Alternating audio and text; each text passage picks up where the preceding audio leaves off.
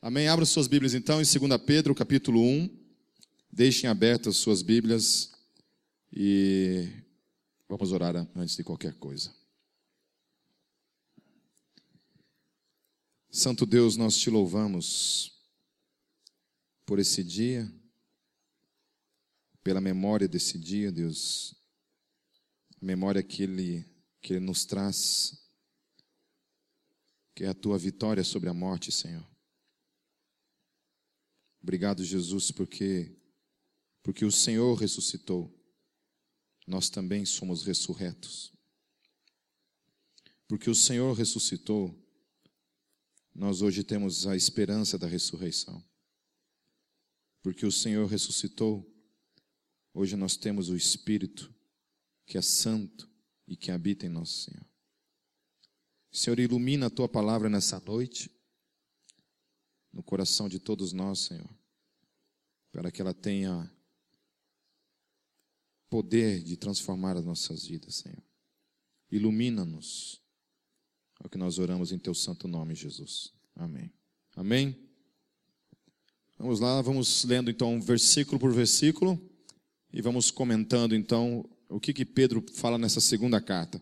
Pedro havia enviado uma primeira carta falando a respeito dos eleitos e todas aquelas questões ligadas a essa geração eleita, ao sacerdócio real, à nação santa, que somos eu e você, que é o reino de Deus que está sobre a face da terra.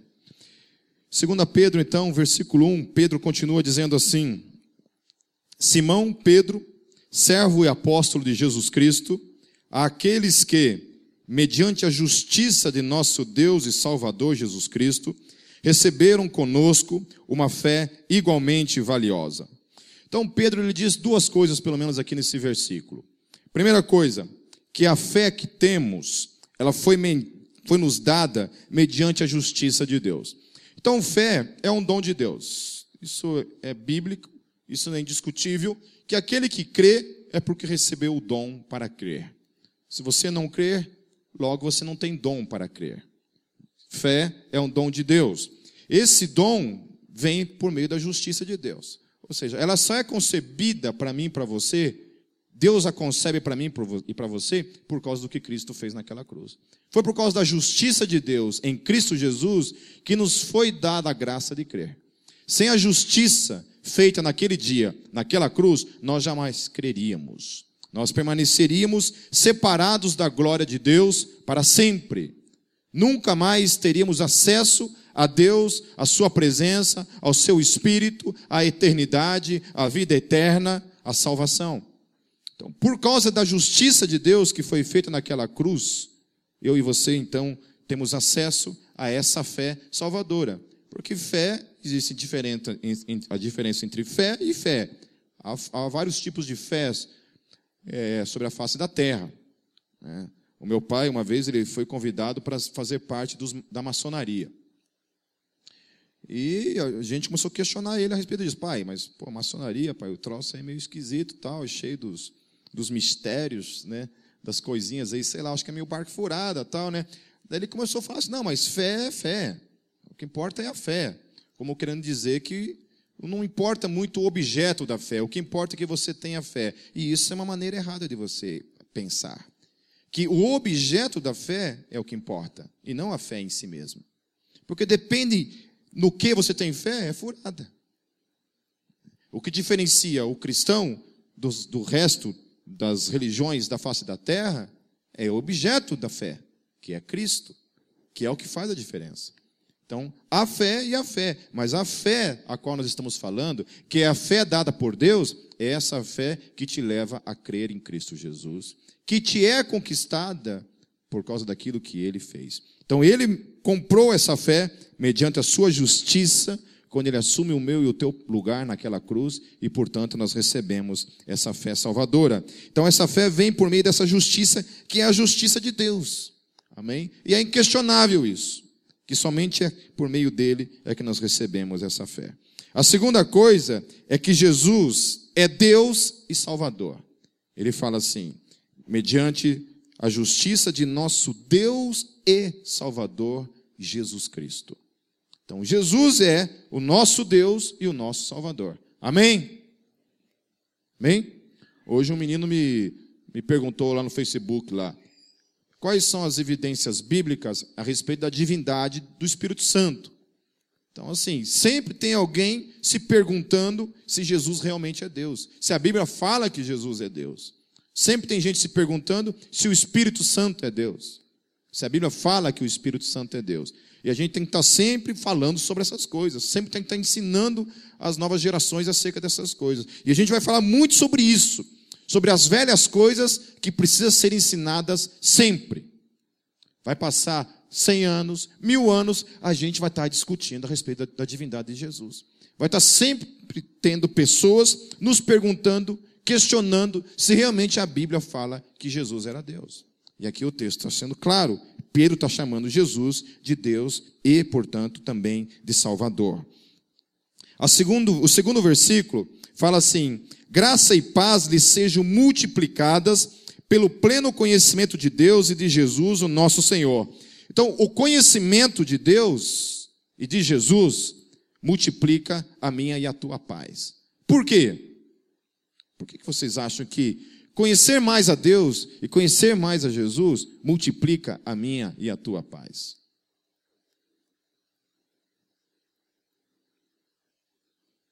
Pensem a respeito disso. A paz, portanto, ela é um, algo que vem sobre mim e você depois de um conhecimento adquirido. Amém?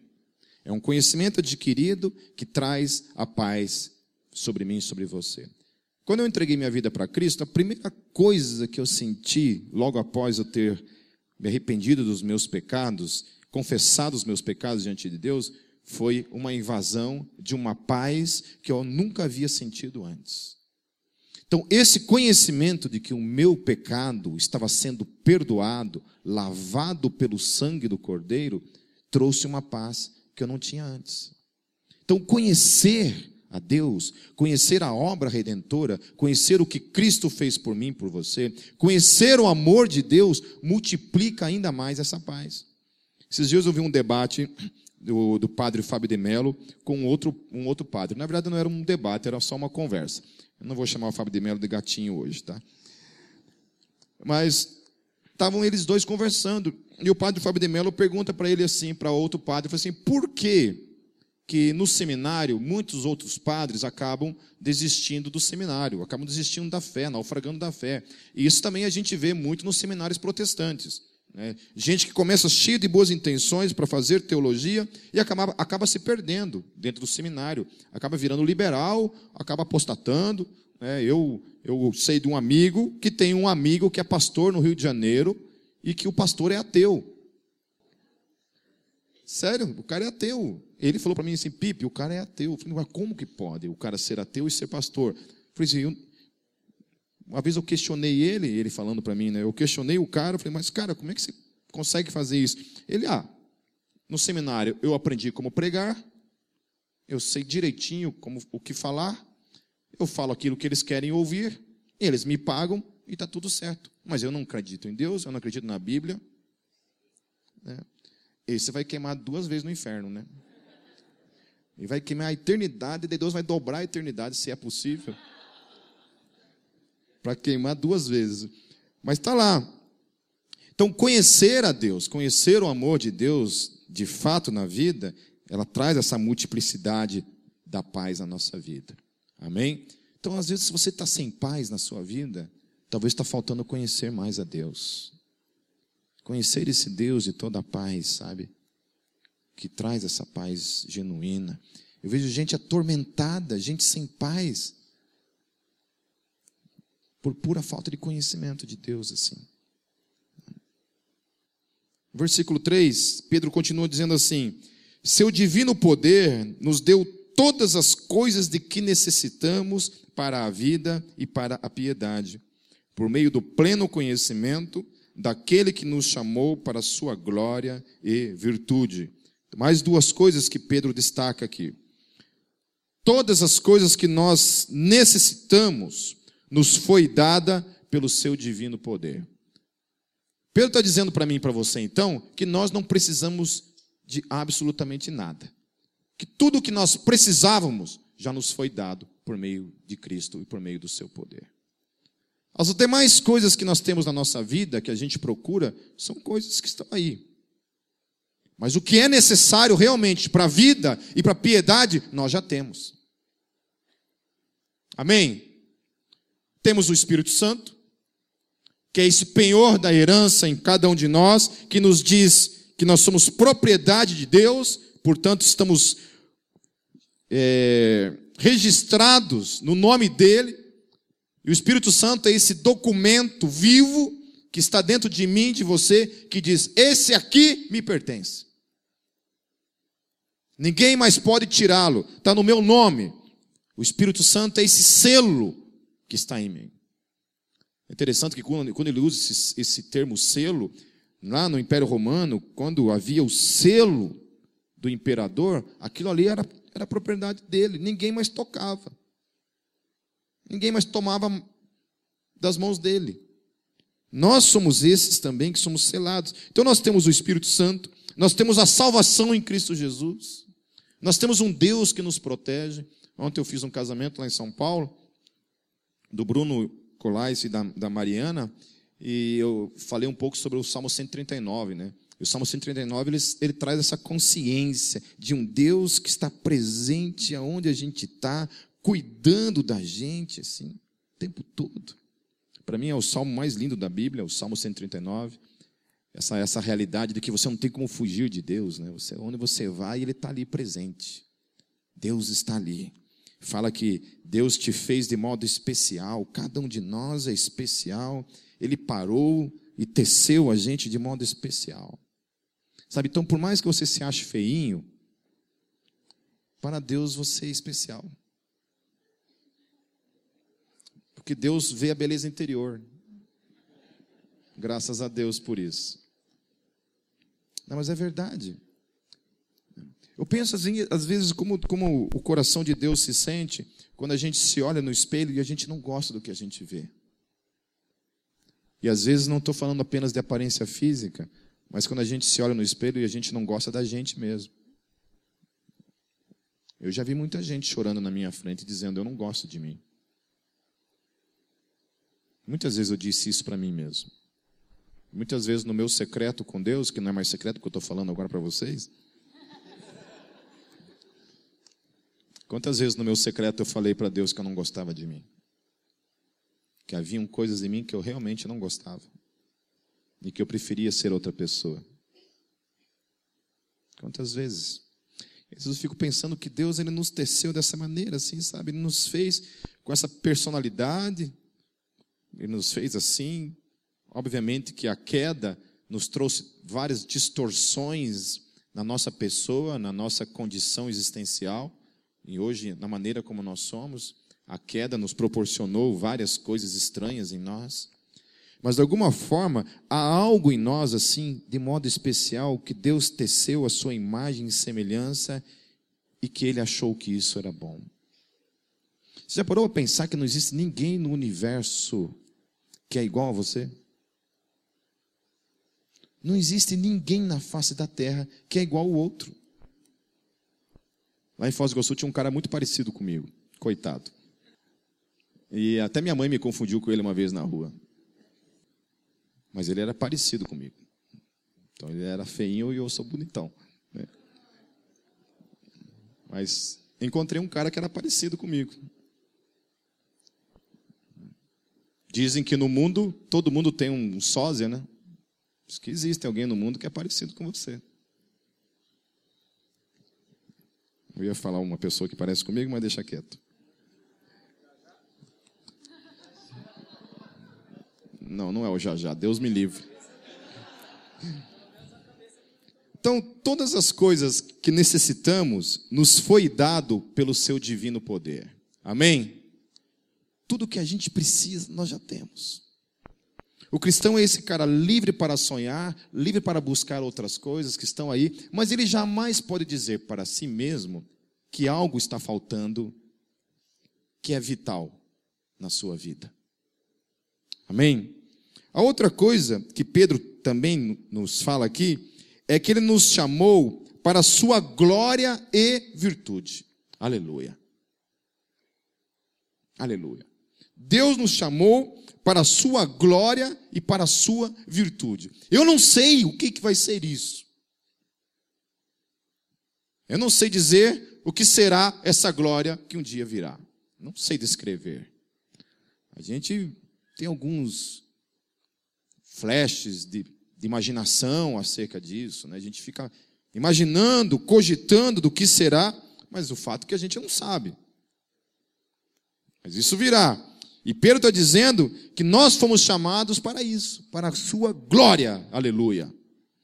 É uma glória que será repartida, vivida para toda a eternidade por mim e por você.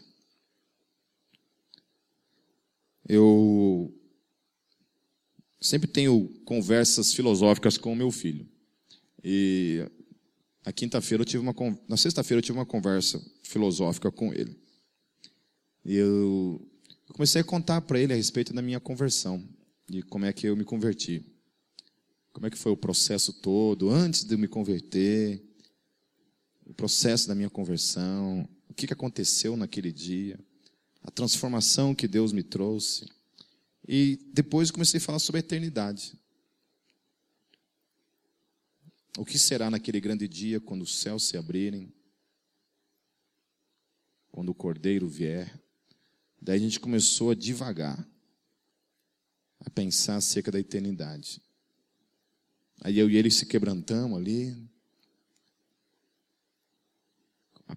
Começamos a chorar e a pensar acerca disso. Desse grande tesouro que será a eternidade. Porque quantas vezes eu e você pensamos na eternidade? A gente passa o dia pensando na vida, nos problemas, nas lutas, e quantas vezes isso nos rouba de pensar acerca da eternidade, acerca daquilo que virá? Sabe? E é tão bom quando você consegue pensar acerca disso, isso te trazer esperança, fé, e você pode se quebrantar ao imaginar, ao sonhar esse dia que um dia virá. Versículo 4. Por intermédio destas, ele nos deu as suas grandiosas e preciosas promessas, para que por elas vocês se tornassem participantes da natureza divina e fugissem da corrupção que há no mundo causado pela cobiça. Então Pedro ele dá essa ênfase de que nós nos tornamos participantes da natureza divina, aleluia. Então não é errado dizer que nós somos deuses. Não no aspecto que você agora vai pegar, vai fazer uma estatuazinha do Pipe e vai se prostrar diante disso. Ou do homem. Não é disso que nós estamos falando. Mas quando nós estamos dizendo que, que nós nos tornamos deuses, é por nos tornarmos participantes dessa natureza divina e, portanto, somos divinos. Amém? Vocês entendem isso? Que vocês são divinos? E que o resto não é? Que quem tem Cristo é divino e quem não tem Cristo é somente terreno? Porque somente quem tem Cristo tem a natureza divina dentro dele. Aleluia por isso. Fala, diga para você mesmo assim: eu sou divino. Aleluia. É isso que nos diferencia daquele que não tem Cristo, que nós somos divinos, porque aquele que é divino nos tem dado da sua natureza. A natureza minha, a natureza tua, não é uma natureza terrena, é uma natureza divina, por meio do Espírito Santo.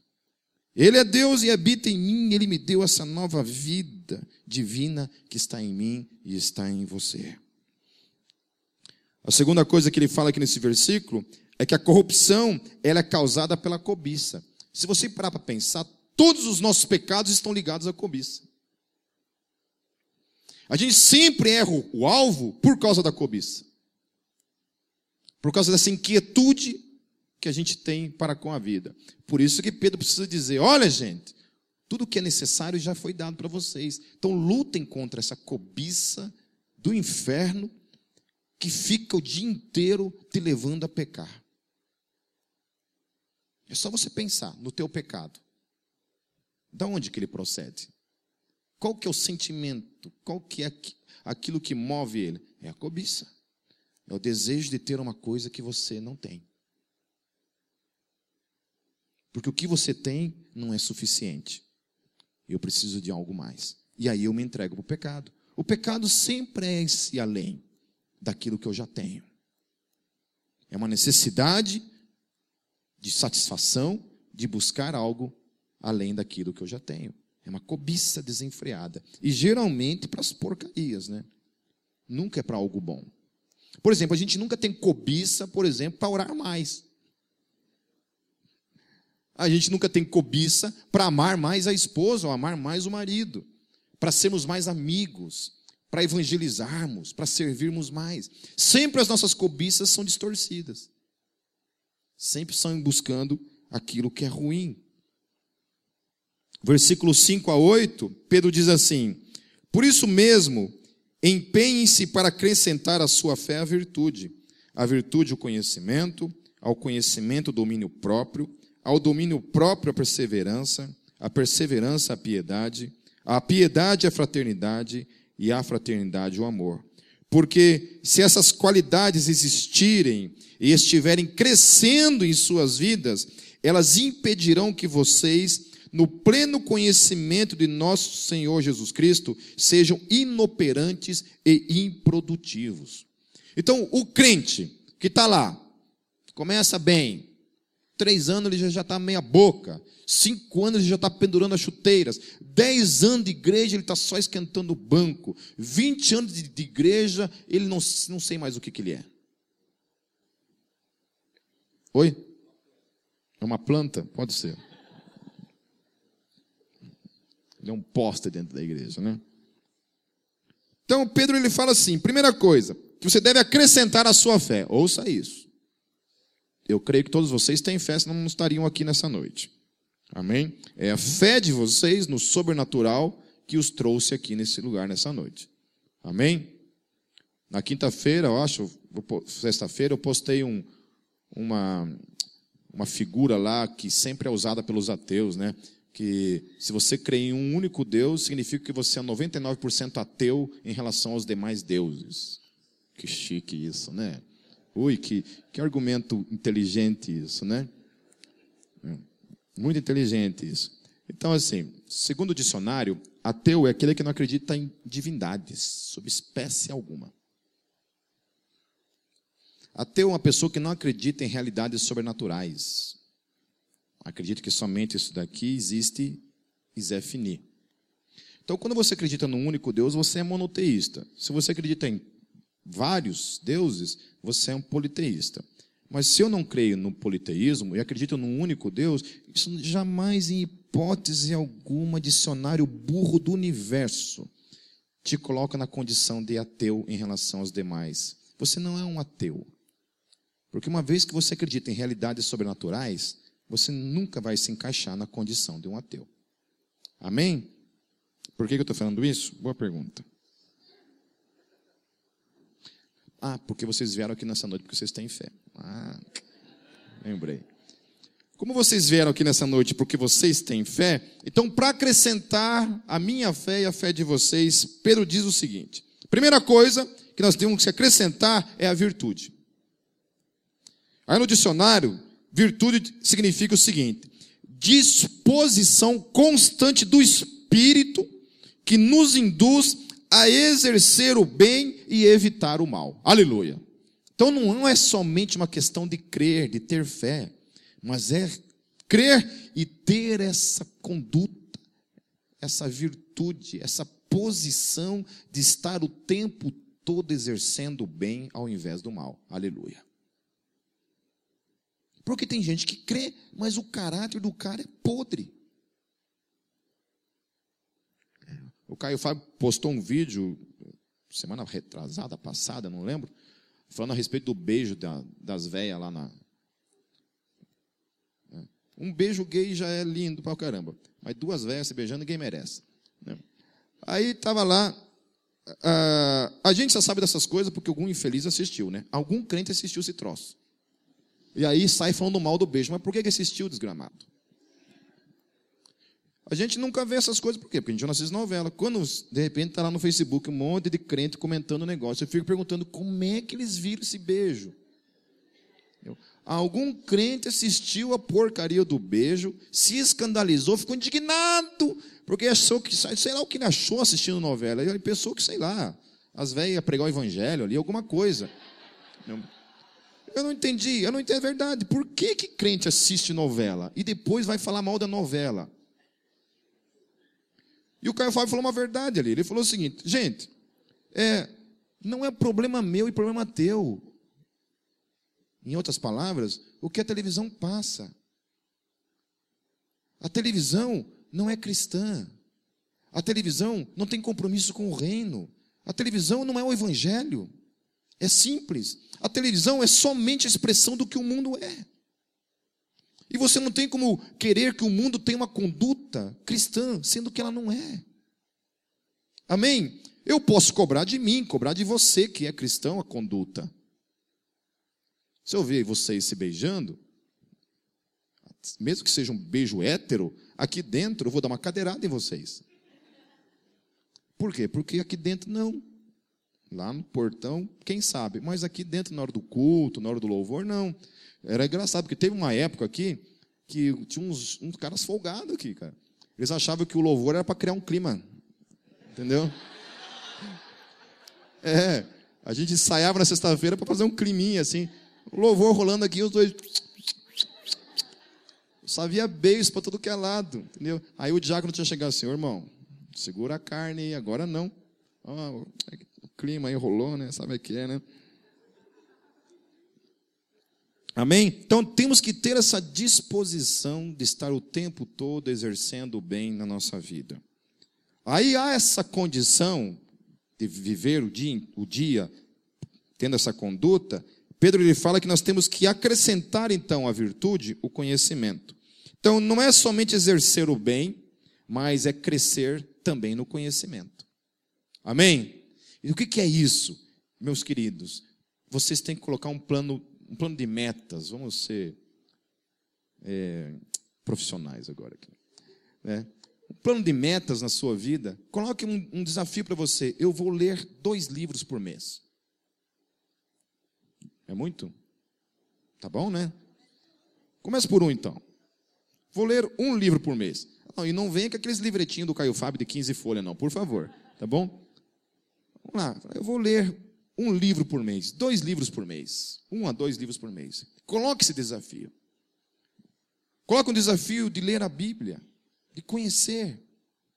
Amém? Porque tem muita gente que acha que é assim: ah, eu creio em Jesus, eu não faço mal, mas ele não cresce em conhecimento, ele vai ficar o resto da vida no leitinho.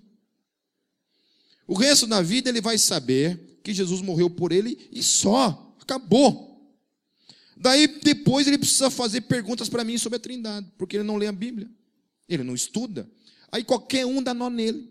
Aí ele fica desesperado, porque ele nunca lê a Bíblia, ele nunca estuda. Aí ele corre para quem? Corre para o pastor, porque o pastor é esse burro que lê a Bíblia, que estuda, para dar tudo a papinha na boca dele.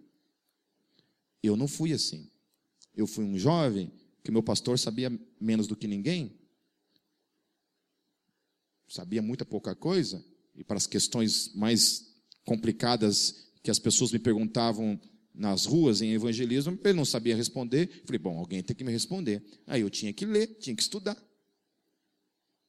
Eu li um artigo do William Lane Craig hoje, do filósofo cristão William Lane Craig, e ele falando que o grande desafio dessa geração, para que ela consiga sobreviver à sua geração, é estudar apologética.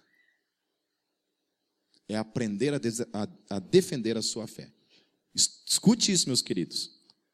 Vocês estão no meio de uma geração de leões. Uma geração de leões. Acabou o tempo em que você pegava um panfletinho, na minha época era assim, você pegava um panfletinho cheio de flor assim, escrito Jesus te ama e dava numa mão da pessoa e isso era suficiente. Agora você dá esse panfletinho na mão de uma pessoa que vai dizer, vai dizer para você, meu amigo, Jesus Cristo nem existiu. Meu amigo, a Bíblia é cheia de contradições. Meu amigo, a Bíblia foi distorcida. Meu amigo, você precisa me provar a existência de Deus. Meu amigo, a ciência já destruiu Deus, você é um cara atrasado. E aí você precisa ter respostas para isso. Você precisa passar a rasteira nele. Então, cresça no conhecimento, em nome de Jesus. Não tenha preguiça. Teve um menino que uma vez chegou para mim e falou assim: Pepe, eu vou parar de ir na Gólgota. Falei, mas por quê? Porque você faz a gente pensar. E eu não gosto de pensar. Eu tenho medo de pensar. Porque quando eu começo a pensar, minha mente fica uma confusão e eu fico com medo, eu prefiro ser burro. Falei, amém, irmão. Realmente a Gólgota não é igreja para gente burra. Show. Vai para outro estábulo aqui, não. Amém?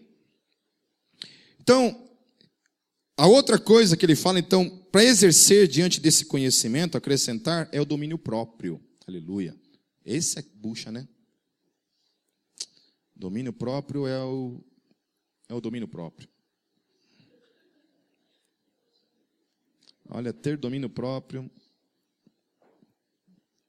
Acho que principalmente em casa, né? Que você ter domínio próprio, às vezes na rua, é mais fácil do que ter em casa. Né? Pode perceber.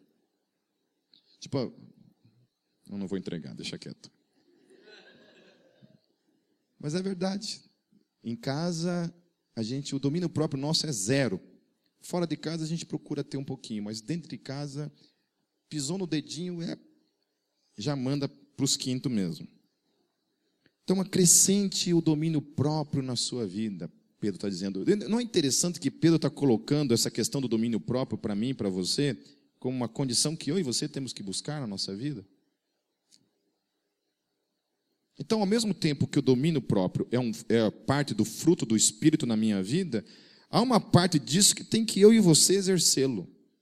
Então, há uma parte que é fruto do Espírito e há uma parte que eu e você temos que acrescentar. Talvez a praticidade do domínio próprio, que é a questão mais complicada, né?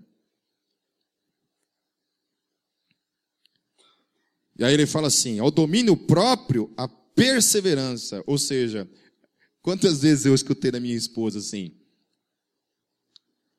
Estou te aguentando faz duas semanas. Você está aqui, ó. Eu, eu nem sabia. Falei, nossa, mas para que tanta amargura assim? Por que não me falou antes? Eu estava tendo domínio próprio. Então, assim, domínio próprio, muitas vezes na nossa vida, ela tem limite de validade. É ou não é? Quando você engole aquele sapo da esposa, assim, né? Você se engole. Hoje eu vou engolir. No outro dia, hoje eu vou engolir. Terceiro dia você joga na cara. Ó, faz três dias que você está aguentando, mulher mais uma. Só que Pedro vem e fala assim: olha, ao domínio próprio, você tem que acrescentar perseverança. Aleluia. Domínio próprio não tem prazo de validade. Domínio próprio tem que ser válido, tem que ter essa perseverança. Aleluia. Amém? Ah, não vi nenhuma esposa falando amém. Amém. Amém. Os maridos também. Amém, maridos. Amém. Isso aí. Tua mulher não está aqui, né, safado? Por que você está falando, né? Então, ao domínio próprio, acrescente a perseverança. Amém. Daí ele fala assim: a perseverança, a piedade. Então, piedade, no dicionário, é vontade de diminuir ou se solidarizar com o sofrimento alheio. Aleluia. Então nós temos que não somente olhar para a gente mesmo, mas você também tem que estar atento ao outro. A fé cristã não é somente um caminho de transformação que envolve somente a mim mesmo. É um caminho que envolve a transformação de mim mesmo, sempre também olhando o sofrimento alheio, que diz respeito ao outro. A gente tem discutido tanta coisa na internet, né? Eu acho válido isso. Eu acho que a igreja tem que discutir mesmo, mesmo que a gente não concorde em muitas coisas. Mas, por exemplo, a gente tem discutido agora sobre essa questão do, da redução do Código Penal, né? da idade. São tudo coisas que a gente tem que discutir.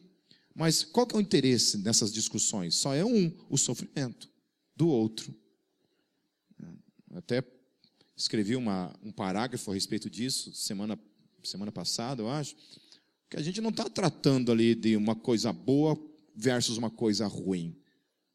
A redução do Código Penal envolve só coisa ruim.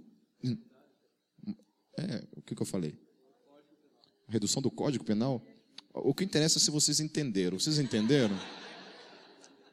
Ou não? Se não entenderam, eu vou falar direitinho. Agora, se entenderam, ficou por aqui. É, essa, o cara é mais cedo para a cadeia, né?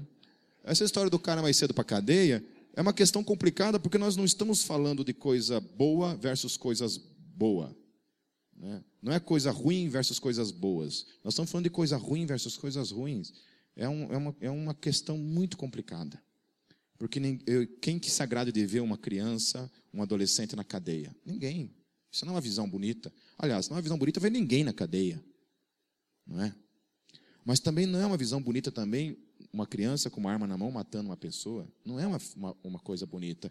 Então não se trata de uma coisa simples, bonita de se discutir. Mas nós temos que discuti-la. Mas a questão é que nós temos que estar atentos ao sofrimento humano. O tempo todo. E a piedade, a fraternidade, que é considerar como irmão o próximo. A fraternidade, acrescentar o amor, que é aquilo que rege todas as coisas. Versículo 9: Todavia, se alguém não as tem, está cego, só vê o que está perto, esquecendo-se da purificação dos seus antigos pecados. Então ele está cego. Aquele que não busca isso para a sua vida está cego. Então tome cuidado, porque nós podemos estar numa condição de cegueira já, quando a gente não busca mais essas coisas para a nossa vida. Quando a fé já não é mais um desafio de crescimento, de maturidade, se torna uma mesmice, é um sinal de que a gente pode estar já cego, andando cego nesse mundo. Ele deixou de ter na memória o que Cristo fez por ele. Isso é muito perigoso. Por que, você não quer mais ir na igreja? Ah, estou sem vontade. Não quero ir na igreja. Alguma coisa na memória está sendo deixada de lado. Precisa ser trazida, precisa ser refrescada, precisa ser revista dentro da sua, da sua mente. Versículos 10 a 11. Portanto, irmãos, empenhem-se ainda mais para consolidar o chamado e a eleição de vocês, pois se agirem dessa forma, jamais tropeçarão e assim vocês estarão ricamente providos quando entrarem no reino eterno de nosso Senhor e Salvador Jesus Cristo. Aleluia. O reino eterno é de quem? De Jesus. Aleluia. Então, o reino que eu e você vamos é o reino de Jesus. Logo, quem não crê em Jesus não vai para o reino dele. Amém? Não é interessante isso, as pessoas dizerem que Jesus não é Deus? Pô, mas o cara tem um reino. E a Bíblia está dizendo que nós vamos ser levados para esse reino. E a Bíblia fala que nós vamos ser levados para o céu. Logo, o céu é dele. Logo, logo, como pode o céu pertencer a alguma coisa que não seja Deus. São questões tão óbvias nas Escrituras e que as pessoas ficam assim: Ai, será que Jesus é Deus? Falou, oh, no cego. Ele criou o universo. Todas as coisas subsistem por meio dele. A Bíblia fala que o reino é dele. Que nós seremos levados para esse reino que é dele. Se ele não é Deus, é o quê?